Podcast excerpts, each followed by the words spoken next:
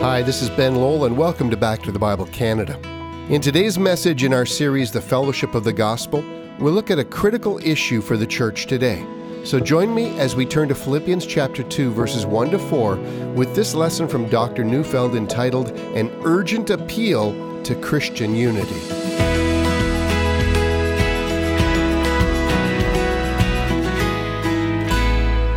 I think we all get it. Churches are less than perfect. Churches, just like individuals, sometimes sin. But when churches as a whole sin, people are left wounded, disillusioned, discouraged, bitter. Sometimes people just stop going to church. Sometimes entire churches fragment and cease to exist. Sometimes people are left with such bitterness that anger becomes the defining characteristic of their lives. And sometimes we hear the whispers, hypocrites. If that's what the church is all about, count me out. We all know the stories. Oh, what's to be done?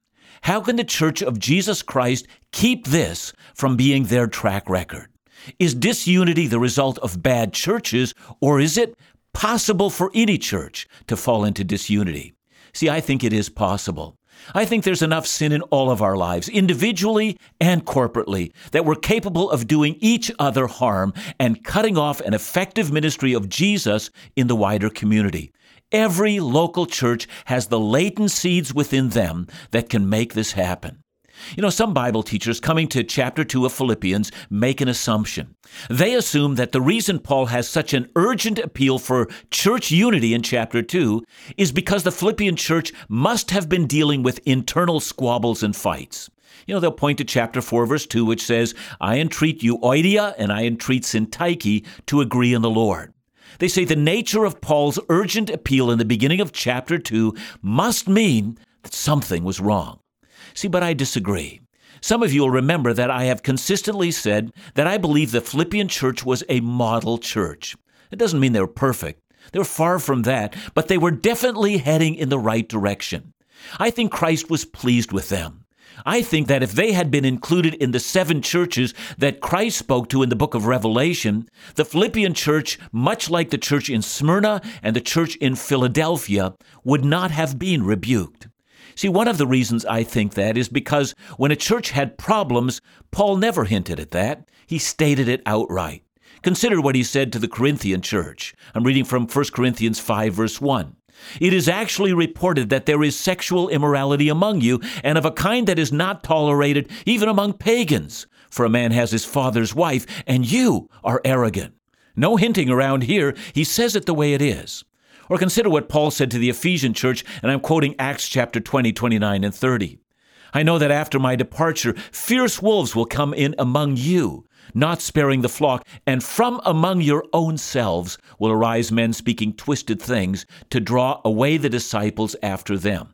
Wow, it takes a lot of courage to stare people down and say, this is what's going on in your own hearts. But that's what Paul did. Does Paul sound to you like a man who just hints at stuff? See, I don't think so. He has a record of dealing with problems straight up. He names them. But here in Philippians, he makes no accusation. I assume, therefore, he's not accusing them of anything. Furthermore, in Philippians two, after giving a lengthy treatment on the need for unity, Paul sums it all up in chapter two, verse twelve by saying, Therefore, my beloved, as you have always obeyed. You see, this was the Philippian practice. They were known for their submission to Christ, and Paul commends them. Well, if I'm right about that, then that the Philippian church was in fact a model church, a unified church, why then, in chapter two, is there such an urgent appeal for unity? Well, here's my understanding of it. Paul is writing to the Philippians in prison. He's being persecuted for his faith. Then in chapter one, verse thirty, he indicates that the Philippian church was being persecuted also, going through the same experience that he was having. But he writes them to remain courageous, and yet Paul also knows that if Satan cannot destroy this church through persecution and suffering, he still has another weapon. That weapon is mistrust of one another, suspicions over each other's motives, wounds they might inflict on each other. Here's what I do know. The pathway towards disunity is a well-worn path. It is very easily gotten onto. It moves ahead very quickly, and once begun, it's very hard to turn around. How many of you have heard of Pandora's box? That's a story in Greek mythology in which the first woman ever, Pandora, is given a beautiful box by one of the gods, which contains all the evil of the world inside of it. She is told never to open it. But curiosity gets the better of her, and she opens it just a bit to get a peek. And when she does, all the evil escapes, and she can never put that evil back in the box. See, that's what happens when suspicion and mistrust and slander and accusation and rumors and arrogance leave people struggling with wounds. Take root in any local church. It's so hard to get that stuff back in the box. New patterns of mistrust and further accusations quickly form. But it's not impossible to correct that, but it is hard, and it does require sincere repentance. It seems that Paul knows that this danger is as great, perhaps even a greater danger than the persecution of the world. And by the way, I think it's always a danger to any local church.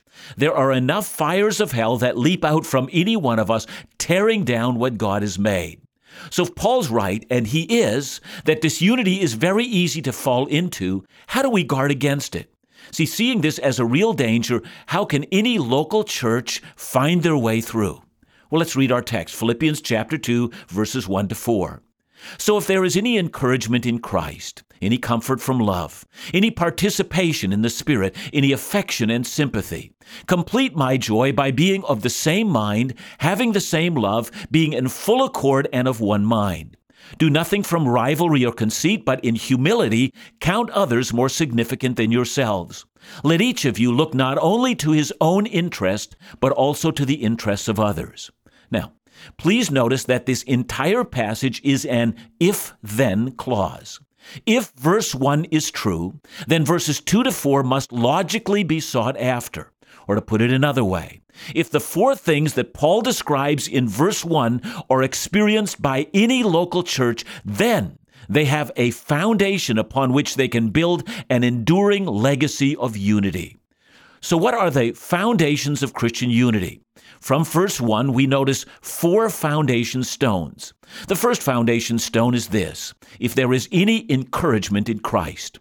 Remember that Paul is writing these words to a persecuted church which is in danger of being intimidated by a hostile culture.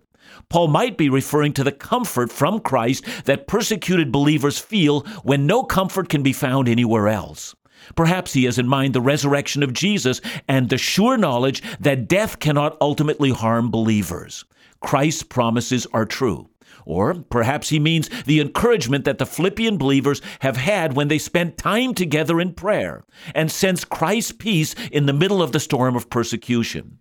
But whatever he's referring to, the real point is that the entire church in Philippi, all the believers there, could say, yes, all of us have experienced Christ's encouragement when the world turned against us. Now, the second foundation stone. If there is any comfort from love. Now, here Paul does not mention whether he's thinking about the love of God or the love that the believers have for each other. We know that in Romans five, verse five, Paul speaks of the love of God poured out into our hearts. But we also know that love for fellow believers always flows from the love of God. The point is that when the believers at Philippi had been most upset by the threats against them, had not love been their consolation. Didn't they all know what it felt like to experience love? So they knew the foundation stones of encouragement and love. Here now is the third foundation stone. If there is any participation in the Spirit. Here Paul reminds them of what he has already taught them. When Paul thinks about a future event, that is, when he thinks about the day when he will be led before Caesar's tribunal to give an account of his faith and of his ministry activities and the often violent reactions to his message, he expects at that very moment to be filled with the Holy Spirit. The same is true of the Philippians when they are being threatened. They are to take their stand in the Spirit, and if we were able to talk to the church in Philippi and we were to ask them to describe the experiences they had when the Holy Spirit gave them a special anointing of boldness, every one of them would have had a story to tell. I mean, the point again is that the entire church shared this experience. And then the fourth foundation stone, if there is any affection and sympathy. See, those two words can also read compassions and mercies. And if you pay attention as you read this letter, you'll find all sorts of examples of this. The Philippians' care for Paul in prison is but one example of that. This church was filled with examples of compassion that these people had demonstrated for Paul and for each other. So when we come back, we will see that this kind of joint church experience is intended to lead to an enduring unity that safeguards against disunity and suspicions and negativity that might otherwise drive them apart. Despite the outside persecution that the church was facing, Paul knew that the real danger was the internal conflicts from within. How many of us have witnessed or heard of churches falling apart because of the godless actions and behaviors of people? Well, tensions will always arise. It's imperative that we model Christ to others with the help of the Holy Spirit. After the break, we'll learn to discover more about what true unity in the church looks like.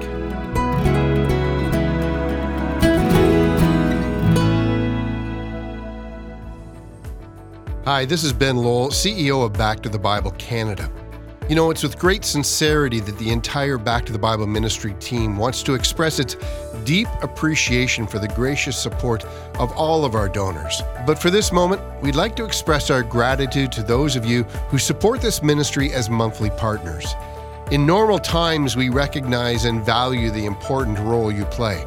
But in unprecedented times as these, the essential nature of your commitment to continue to teach the Bible and share the gospel could not be more obvious. So thank you. Please be assured of our daily prayers for you and your families in challenging times. We extend our gratitude for your partnership in the gospel. And remember, all of our resources continue to be made available online at back to the bible dot c a, or for more information, call us at one eight hundred, six six three, two four two five.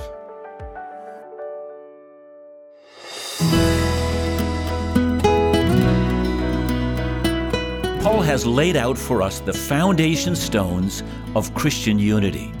If we concentrate on how Christ has encouraged us, what love has done for us, how the Holy Spirit has supported us, and how our corporate experiences have encouraged us in the past, then, with that common experience, we can fight the battle for Christian unity.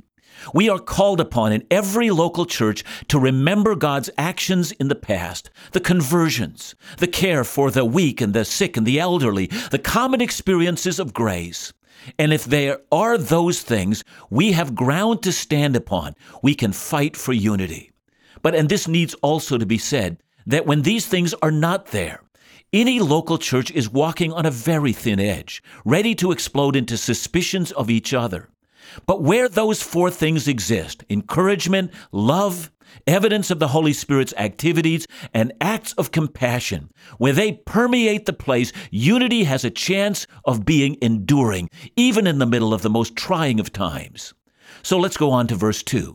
Remember, if these four foundation stones exist, then, says Paul, complete my joy. Now here's the question. Why doesn't Paul say, then don't let these joint experiences ever be overshadowed by the differences that might exist between you? Instead, he appeals to his own joy. Indeed, the words complete my joy are the only imperative or the only command in this passage. Why does he command his joy and not the Philippian unity? Now, in order to understand this unique feature of this passage, we might want to review the theme of joy so far in the book. We've noticed in chapter one, verse four, that Paul prayed for the Philippian church a lot, and every time he did, he found himself filled with joy. That was because of the partnership that they had had in advancing the gospel deeply into the heart of the Roman Empire. We notice in chapter one, verse eighteen, that Paul was rejoicing as the gospel was being heard in Rome because of his imprisonment there. We also noticed in the latter part of verse eighteen that Paul was looking forward to rejoicing when he entered Caesar's tribunal. In each case, his joy is directly related to the advance of the gospel. What we learn from Paul is that laying down your life for the gospel is anything but drudgery. It is pure joy. It is the fuel for carrying on his mission. But now he says, my joy is not yet complete. Something needs to be added. But what could that be? After all, he's witnessing Christ's gospel advancing. Well, says Paul, something needs to be added to my joy. Your unity would make my joy complete. But why does Paul make it about himself? Why not make it about them and their experience or about the advancement of the gospel? Why his joy? The great fourth century preacher John Chrysostom put it this way. He said, there is nothing better, there is nothing more affectionate than a spiritual teacher that surpasses the kindness of a natural father. Imagine it this way. Imagine a father saying to his children, if I mean something to you, if you remember my care for you, if you're determined to honor me, then pay me back in this way. Love your brothers and sisters. That's all I ask. And that, in fact, is what Paul is doing. He won many of these Philippian Christians to Christ. He planted that church. His teaching provided the basis for their fellowship. His suffering sustained it.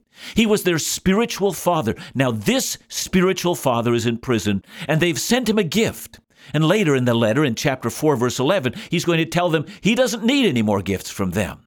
But here in chapter two, verse two, he tells them he wants one gift, and that gift would be to hear of their unity. Now, I can identify with that. When my dad died at his funeral, the letter that was read was a letter from him to his kids. See, I didn't know that that letter had been written on his deathbed, and I also didn't know that it was a part of the funeral, but as it was read, it felt just like Dad was speaking to us from beyond the grave.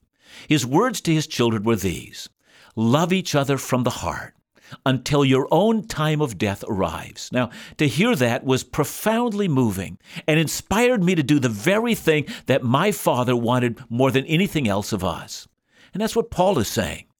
And in this, as the spiritual father of the Philippians, he is reflecting the very heart of the God who called them. Here we see Paul's heart, and God's heart is exactly the same. See, our Heavenly Father smiles when brothers and sisters dwell together in unity. Or let me put it negatively. Our Father is grieved when we live in discord. But what does genuine unity look like? Does it really just paper over our differences and the offense that we have against each other? No. In fact, let's let Paul give us two descriptors of genuine unity. Let's look at the first one in verse two. Complete my joy by being of the same mind, having the same love, being in full accord and of one mind. Now we notice here three phrases that describe the same reality. The first is to be of one mind. That doesn't assume that we all think the same way about everything. I mean, to point out the obvious, we don't have the same uh, taste in clothes and cars or whether we like professional sports or not.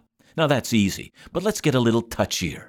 We might not have the same taste in music. We might not all agree with the decisions that we make corporately as a church. So what does Paul mean when he says, being of the same mind? Now, the word mind here is the same word that he's using back in chapter one, verse seven, where that word was translated as feel. Paul says, it is right for me to feel this way about you. Also, that same word is used in chapter four, verse ten, where Paul says he knows the Philippian church was concerned for him. Now, it should become apparent that that word has a range of meanings, and I think we can put it together by saying that Paul wants the Philippians to have the same feelings or concerns or purposes together. He wants their passion for their joint mission together to override any potential differences. Then he adds, having the same love. That is, they deeply love the calling they have. And then he adds, being in full accord, meaning they have an enthusiastic common passion. You know why many churches become disunified? It's because the little things become big things, and the big things, their ultimate calling, become the little things. The big things are what Christ has done for us and the mission that he has called us to, while the little things are the hundreds of things that allow us to cause deep hurt and division to endure. But Paul is not done. In verses three to four, he speaks of doing nothing from rivalry or conceit, but in humility counting others more significant than yourselves. Let each of you look to the interests of others. So those words are peculiar. How are we to consider others more significant than ourselves? See, at first glance, this seems hopelessly impossible. It's our nature to think of ourselves before we think of others. Now, as much as that's true, I think Paul has something else in mind. I think what he means in verse three is answered in verse four. He wants the believers in the church in Philippi to be looking around and asking what needs others have, not just their own. After all, that's what they did when they took an offering for Paul when he was in prison. Paul wants the Philippians to use this act of their care for him as a model for how they should care for one another. See, what does that require? Well, let me tell you a little story, and it, and it comes not from a Christian, but a political leader in India. The man we all know is Gandhi. Apparently, one day as he was stepping on board a train, one of his shoes slipped off and landed on the track. He was unable to retrieve that shoe as the train was already moving, and to the amazement of his companions, Gandhi calmly took off his other shoe and threw it right along the track beside the first shoe. One of the passengers asked why he did that, and Gandhi smiled and said, "The poor man who finds that shoe lying on the track will now have a pair that he can use." See, what is that? It is a split-second thinking not about our own needs, "Oh no, I've lost my shoe," but rather about the needs of another. "Oh good, a shoeless man now has shoes." See, we can learn that attitude. We can do what God wants us to do. We can ensure our long-term unity by looking over our shoulder and caring for the needs of others. Let's take care that we do not bite and devour each other.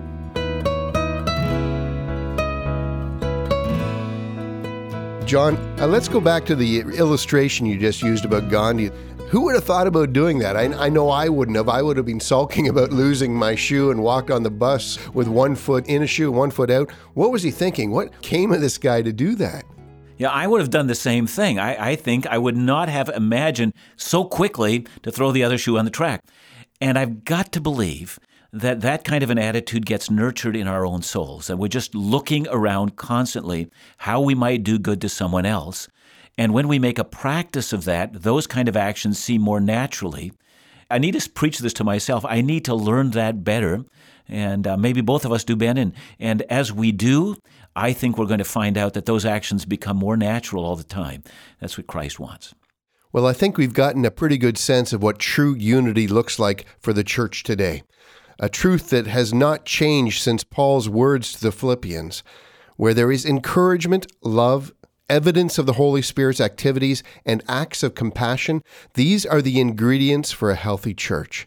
Yet often looking out for others' needs above our own does not come naturally. We must look above and beyond our differences and focus on the big picture. I hope you've been encouraged and enriched in this study of the book of Philippians. Don't miss next week as Doctor Neufeld dives further into this series and will discover more life-changing truths. Back to the Bible Canada, leading you forward in your walk with Jesus every day.